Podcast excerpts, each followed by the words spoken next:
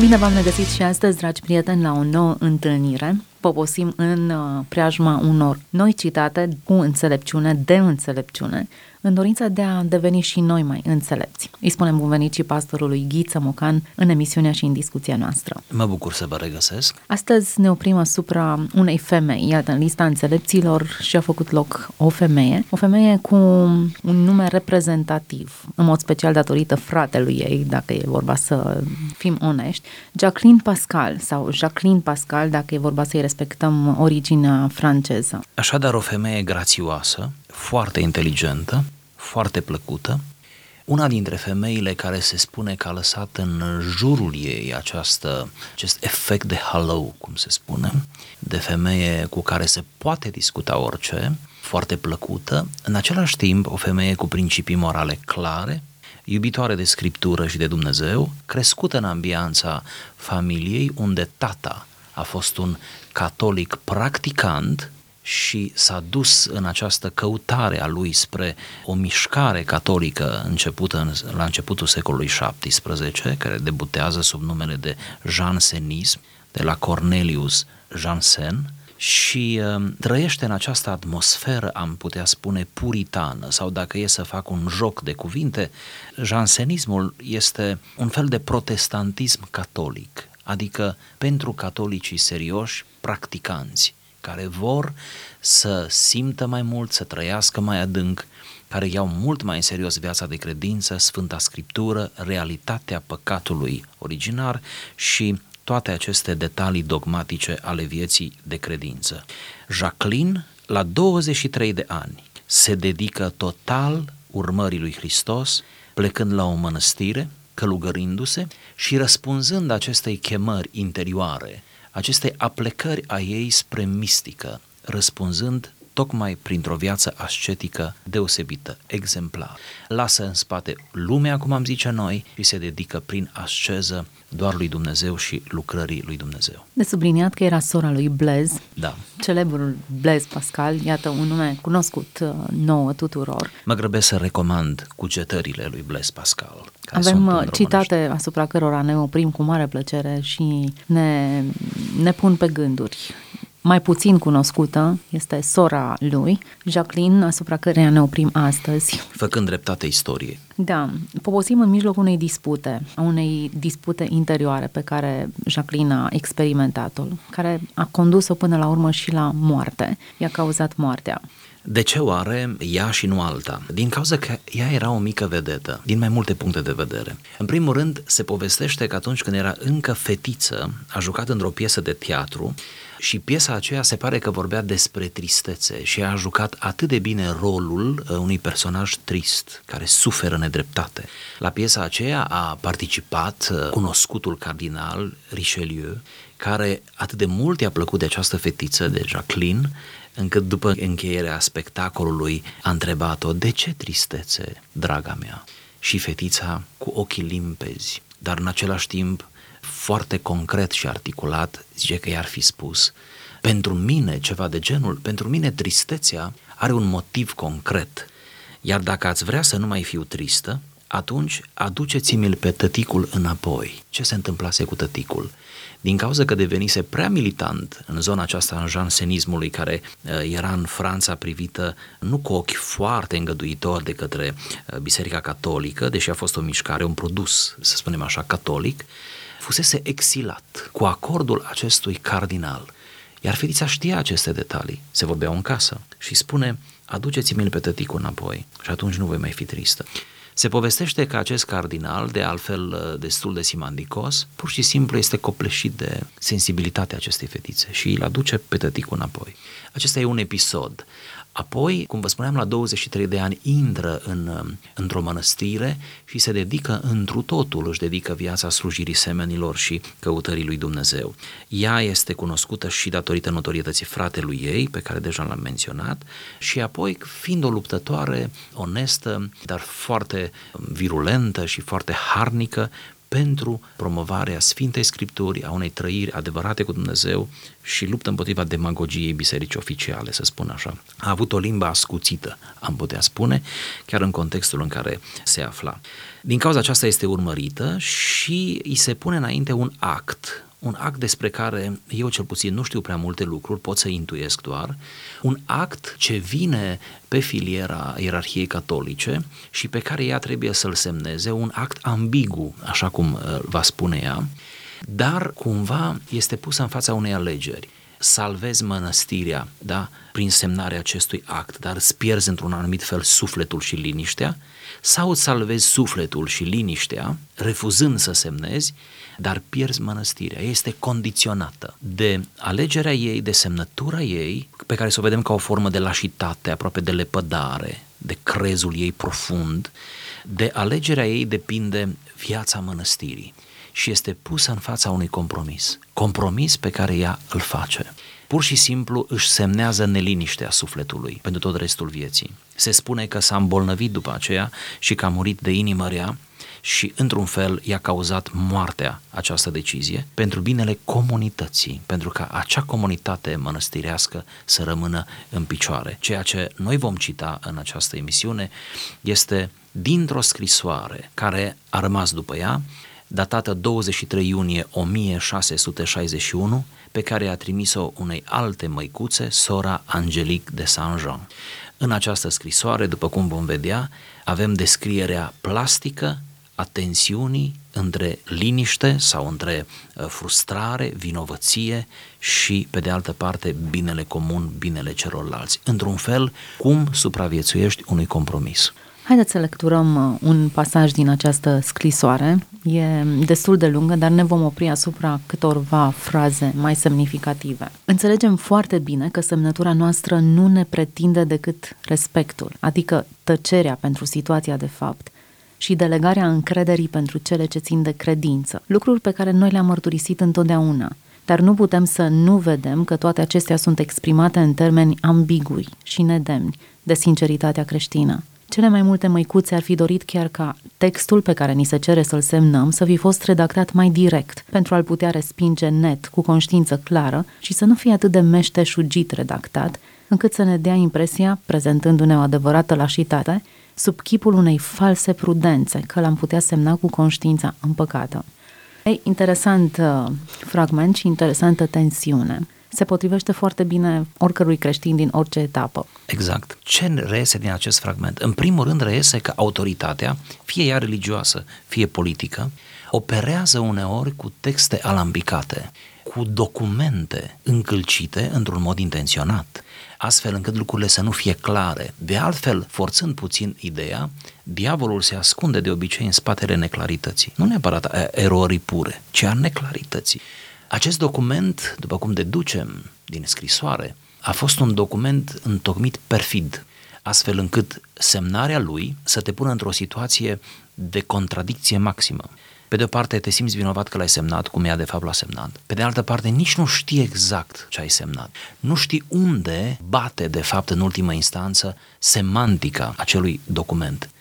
Cei mai în vârstă decât noi își aduc bine aminte de perioada comunistă, perioada în care se lucra cu un fel de, nu știu, confuzie susținută, erudită, controlată, da? atât în documente cât și în, uh, în declarații. Într-un fel, atunci trebuia să semnezi clar că simpatizezi cu regimul și că îți Sigur. vei turna frații. Sigur. Ce remarc aici este că protestul ei era în fața unei posibile ambiguități, nu în fața unui compromis clar. Într-un fel ar fi preferat ca textul să conțină un compromis clar ca să-l poată refuza cu toată da. inima.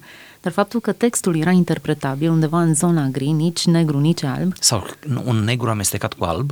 Îi stârnește pur și simplu indignarea. Da să semnezi uh, sau să refuzi și să nu știi niciodată sigur, nici după ce ai făcut-o, de fapt uh, ce ai făcut tu, de fapt te-ai opus, nu te-ai opus. Documentul este, cum spuneam, ambigu și perfid în felul lui, da. Ne-am putea poziționa și noi într-o astfel de situație? Mă gândesc că ne putem de multe ori. Mă gândesc că lumea în care trăim noi, și acum mă refer în spațiul lai, pune uneori în fața unor uh, forme de compromis în care trebuie să alegem între liniștea în inimii și binele semenilor. sau binele comun, să zic E oare așa. corect să fim puși în fața unei astfel de dileme? Nu știu dacă e corect. Știu doar că se întâmplă. Nu cred că e corect. Cred că ar trebui să primeze liniștea. Dar um, dacă ar fi să facem un sondaj și dacă oamenii ar fi sinceri, vor spune că de-a lungul vieții și cu cât ești mai, mai activ în lumea asta, cu atât ești mai predispus la astfel de compromisuri, cred că oamenii ar fi sinceri și ar spune, da, au fost momente când am fost pe muche de cuțit, am fost la limită. Aici nu e vorba de un compromis de ordin moral, Adică ea nu trebuie să se lepede de Hristos, să se lepede de Dumnezeu. Ar fi preferat să fie o astfel de Ar fi afirmație preferat. ca să poată să o refuze E- clar. e- Exact. Ce aici, de fapt, avem în spate ceea ce numim politică bisericească. O organizare instituțională puternică și pur și simplu un mod de a șantaja, un șantaj, de fapt. Dacă nu semnezi, s-a spus să închidem mănăstirea. Adică hotărăște-te, vrei să ai pe conștiință închiderea unei mănăstiri? Pe unei călugărițe să-i spui asta e ca și cum spui unui enoriaș de-a nostru că dacă nu semnezi, închidem biserica unde te duci tu și el se gândește, și așa lucrurile nu sunt clare, nu? Prefer să-mi pierd eu liniștea, poate, da? Oricum nu mi se cere să mă lepă de Hristos, ci sunt chestiuni de nuanță, de detaliu, ca frații mei să poată să meargă în continuare la biserică, să se închine sau să rămânem cu biserica neatinsă. Numai adevărul eliberează adevărat, spune ea în această scrisoare. Și mi-e limpede că adevărul nu eliberează decât pe cei care îl mărturisesc direct, fără rest, în libertate. Și nu pot să-mi ascund durerea care mă străpunge până în fundul inimii când văd că anume acei oameni cărora Dumnezeu le-a încredințat adevărul său îi sunt infideli. Și după pot îndrăzni să spun să văd că nu au curajul să se expună suferinței, care ar trebui să fie moartea însăși, pentru a-L mărturisi pe Hristos cu voce tare. Știu bine respectul pe care îl datorez puterilor suverane ale bisericii, mi-aș da viața cu inima împăcată și pentru a-i păstra inviolabilă puterea și pentru a mărturisi credința în împrejurarea de față. Cine ne împiedică pe noi și cine împiedică pe clerici care cunosc adevărul să le răspundă celor care le pretind să formuleze să semneze formularul cu aceste cuvinte. Știu bine respectul pe care îl datorez domnilor episcopi, dar conștiința mea nu-mi permite să semnez că o afirmație se află într-o carte, când eu știu bine că nu se află acolo, iar persoane care au cele mai înalte calități intelectuale confirmă că așa este, nu se află acolo. Deci, iată, ni se sugerează speța, de fapt. Într-un fel, acea semnătură aducea uh, condamnarea unei alte persoane, unei terțe persoane. Și prin acea semnătură se încerca insinuarea unui neadevăr legat de niște declarații scrise din anumite cărți, anumite scrieri, față de care Jacqueline are informații certe că nu au avut loc sau nu există. Este ca și o înscenare pentru o terță persoană. Iar tu devii, uh, prin semnătură, complice la povestea asta. Jacqueline, într-un fel, prin ceea ce deja citeai, pune la zidul istoriei biserica ca și instituție. Nici nu contează confesiunea acum. Nici nu vreau să pomenim prea mult confesiunea, pentru că să nu cădem într-o falsă problemă. Cred că orice biserică, în momentul în care devine instituție și are tradiție puternică în spate, are o oarecare așezare socială și poate și un oarecare tezaur, patrimoniu, are o încredere mare în sine ca instituție. Și uh, Jacqueline aici spune, aceștia, mai mari noștri pe care îi respectăm, ar trebui să apere adevărul, să-și dea viața pentru el. Și noi, dacă ar fi cazul, să ne dăm viața pentru același adevăr și pentru ca biserica să meargă înainte, dar ne dăm seama că lașitatea începe de la ei și noi suntem prinși în tăvălugul acesta, vrea să spună, în mrejile acestor situații și uh, putem să fim vulnerabili sau suntem, uh, suntem vulnerabili. Este riscul pe care și-l asumă biserica instituție, da? de a deveni atât de puternică încât de a face concesii față de adevăr. Îmi place fraza prin care subliniază că există o categorie de oameni cărora le este frică de suferință. Da. Ei, dacă nu ți-e teamă de suferință, cred că poți să învingi în orice domeniu. Sigur. Să ne aducem aminte că în uh, tiraniile secolului 20, în sistemul concentraționar, au fost atâția oameni de altfel de bună credință, nu puțin, care au cedat în fața suferinței.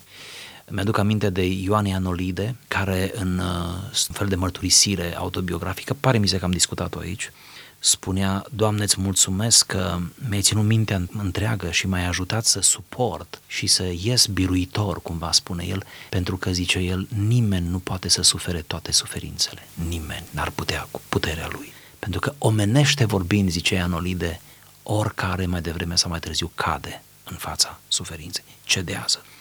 Aici este o chemare la curaj, curaj sub presiune.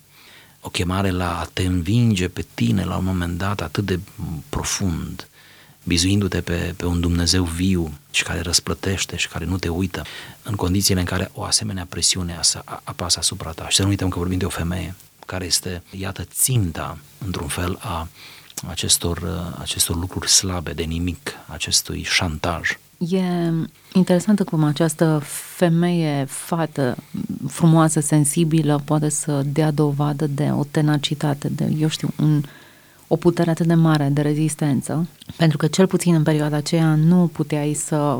Chiar sunt uimită de libertatea ei de exprimare și de felul în care nu este teamă să se adreseze biserica și politicul erau una în acea perioadă. Sigur. Prin urmare, afirmațiile ei o puteau costa liniștit viața. Până la urmă, convingerile ei au costat-o viața, pentru că ea a murit uh, de, de inimă rea puțin mai târziu. Deci totuși e o formă de martiraj, ca să spunem. Chiar dacă n-a fost ucisă efectiv, omorâtă, arsă pe rug, nu? cum au fost alte cazuri, ea sfârșește înainte de vreme, să zicem așa, la o vârstă relativ tânără, tocmai pentru că se îmbolnăvește, cum spuneai, de inimă rea. Aș fi foarte curioasă să cunosc care a fost, de fapt, miezul acestui conflict. Hmm. Curiozitatea Or... izvorăște și din altă, din altă uh, întrebare. În lumea în care trăim, compromisul începe să facă parte din mâncarea zilnică a multora care afirmă că sunt creștini. Și îl justificăm cu tot mai multă ușurință, nu? Da, sunt situații care par să, să-l justifice. Plus că legile sunt făcute în așa fel încât să te, să-ți dea un spațiu de mișcare și plus că uneori mobilul acesta economic, financiar, al câștigului, nu? Este mult prea mare, mai mare și mai tare decât noi și decât principiile noastre. Eu am întâlnit în activitatea pastorală două feluri de oameni. Oameni activi, unii dintre ei implicați în viața socială puternic și în spațiul ăsta economic și al afacerilor. Am întâlnit oameni care mi-au mărturisit, mi-a dat Dumnezeu putere și am refuzat și n-am făcut compromisuri și mi explică speța, ca să înțeleg. Și sunt atât de liniștiți, deși au pierdut, financiar au pierdut, ca imagine poate au pierdut, au pierdut colaboratori, au, au pierdut. Pentru că n-au intrat în cârdășia aceea. Și am întâlnit și oameni înfrânți care au spus n-am fost puternic. Într-adevăr, zicea, am câștigat făcând asta, dar mă urmărește vinovăția. Te întrebi, ce dorești? Câștig cu vinovăție sau sărăcie cu liniște? Forțând un pic uh, paradigma.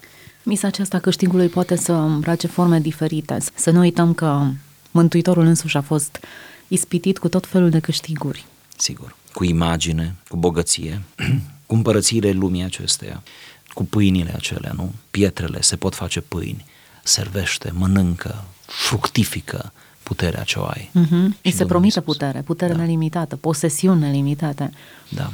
Iar Domnul nu face minuni în mod uh, gratuit. Le face întotdeauna din compasiune. Și nu compasiune față de el, ci compasiune față de semen. Această bătălie pentru a-ți păstea integritatea sufletului nu e prezentă în secolul 21 și acum a intervenit odată cu democrația și cu tot valul acesta de, de noi tentații, ci a existat din totdeauna. Știu bine, zicea la un moment dat în scrisoare, că nu e bine sau nu e de nasul unei biete fete să sară în apărarea adevărului.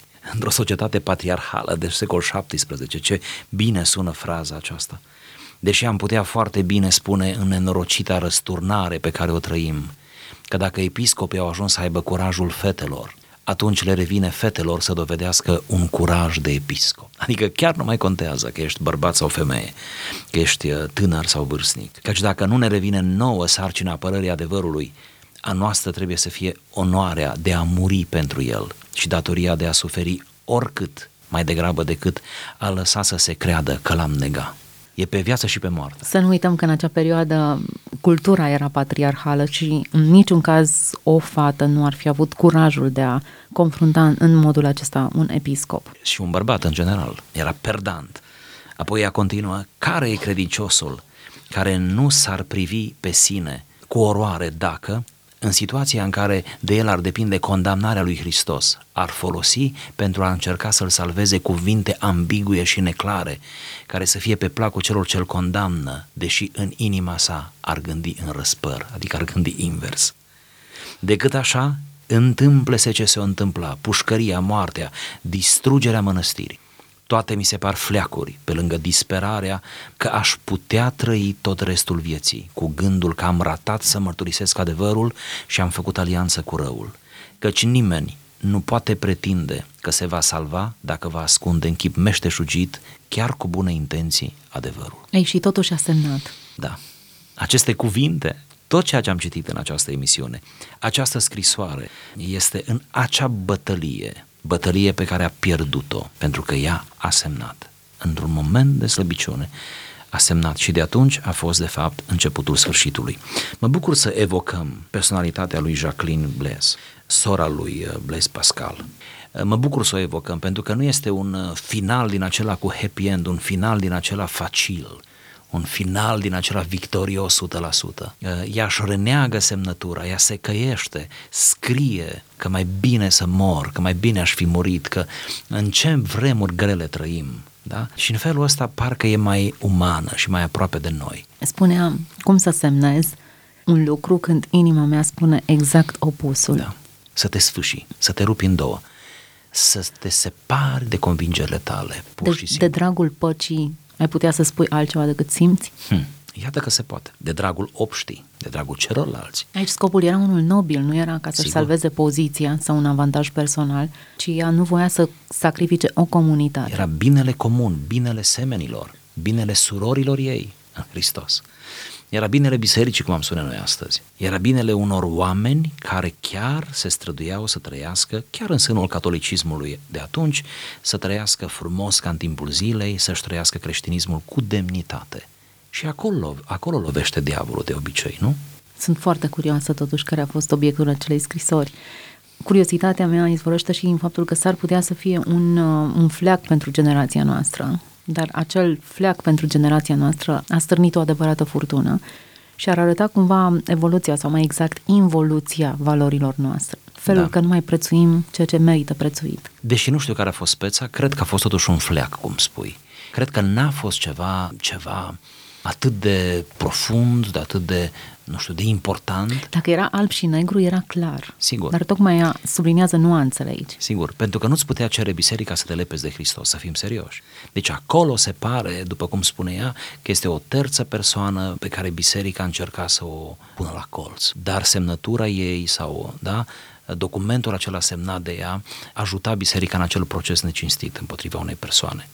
Adică să pui în gura cuiva, prin acea semnătură, ceea ce de fapt omul acela n-a spus.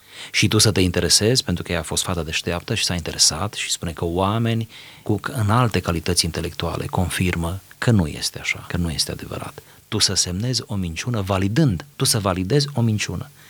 Dar o minciună de tipul acesta, foarte particulară, cum spuneai. Ceva particular. Nu te lepezi de Hristos, nu te lepezi de biserică, nu te lepezi de viața ta ascetică, nu. Aici șantajul. Gândul mă duce la povestea celor trei tineri constrânși să se închine în fața unui chip în Babilon.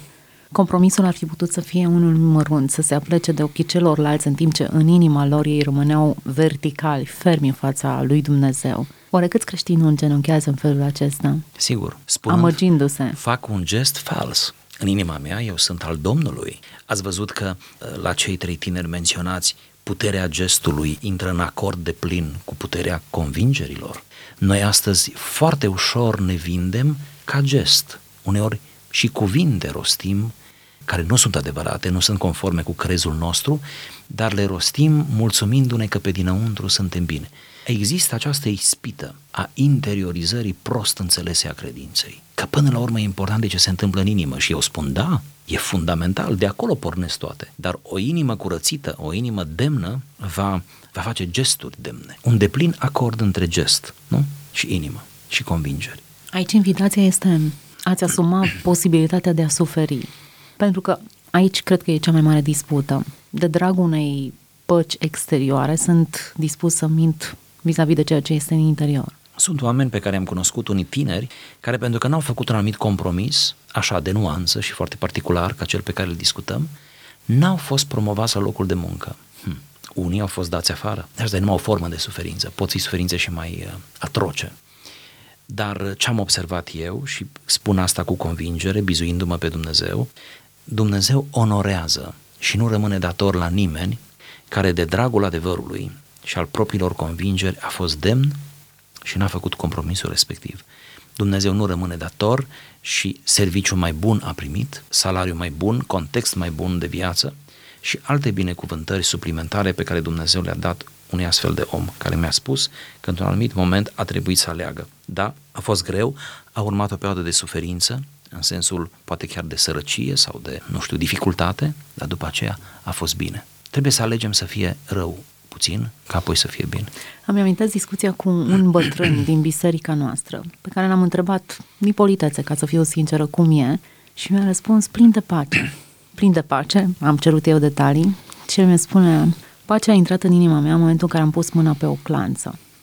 Nedumerită m-am uitat la el, iar el mi-a spus, în urmă cu ani de zile, eram propus pentru o promovare la întreprinderea unde lucram, trebuia să plec dincolo ca să obțin o bursă și apoi un salariu foarte mare. În schimb, unei declarații foarte simple că renunț la cor, la biserică, la toate prostiile, cum spunea regimul comunist. Și atât de zbuciumat, spunea el, eram, nu mai trebuia decât să semnez actul, toate erau aranjate. Eu m-am gândit că voi rămâne în inima mea creștin, însă atât m-am frământat toată noaptea aceea și n-am știut ce să fac și n-am știut cum voi răspunde. Și m-am rugat lui Dumnezeu să răspundă el prin mine și îmi spune bătrânelul, în momentul în care am pus mâna pe clanță să intru în, în biroul șefului, a intrat în mine o pace și am știut clar ce voi răspunde. A intrat înăuntru, a refuzat promovarea și tot, a rămas un creștin vertical, a pierdut totul. A rămas un simplu muncitor în fabrica în care el trebuia să fie inginer și să conducă, să fie șef. Dar îmi spune el, din momentul în care eu am pus mâna pe clanță și până în ziua de astăzi, pe mine pacea nu mă mai părăsi niciodată. Ce frumos! Ce bine că l-am evocat. Poate fi pilduitor pentru mulți. Este, chiar este. Încă un citat aș da, o frază scurtă din uh, scrisoarea lui Jacqueline Pascal.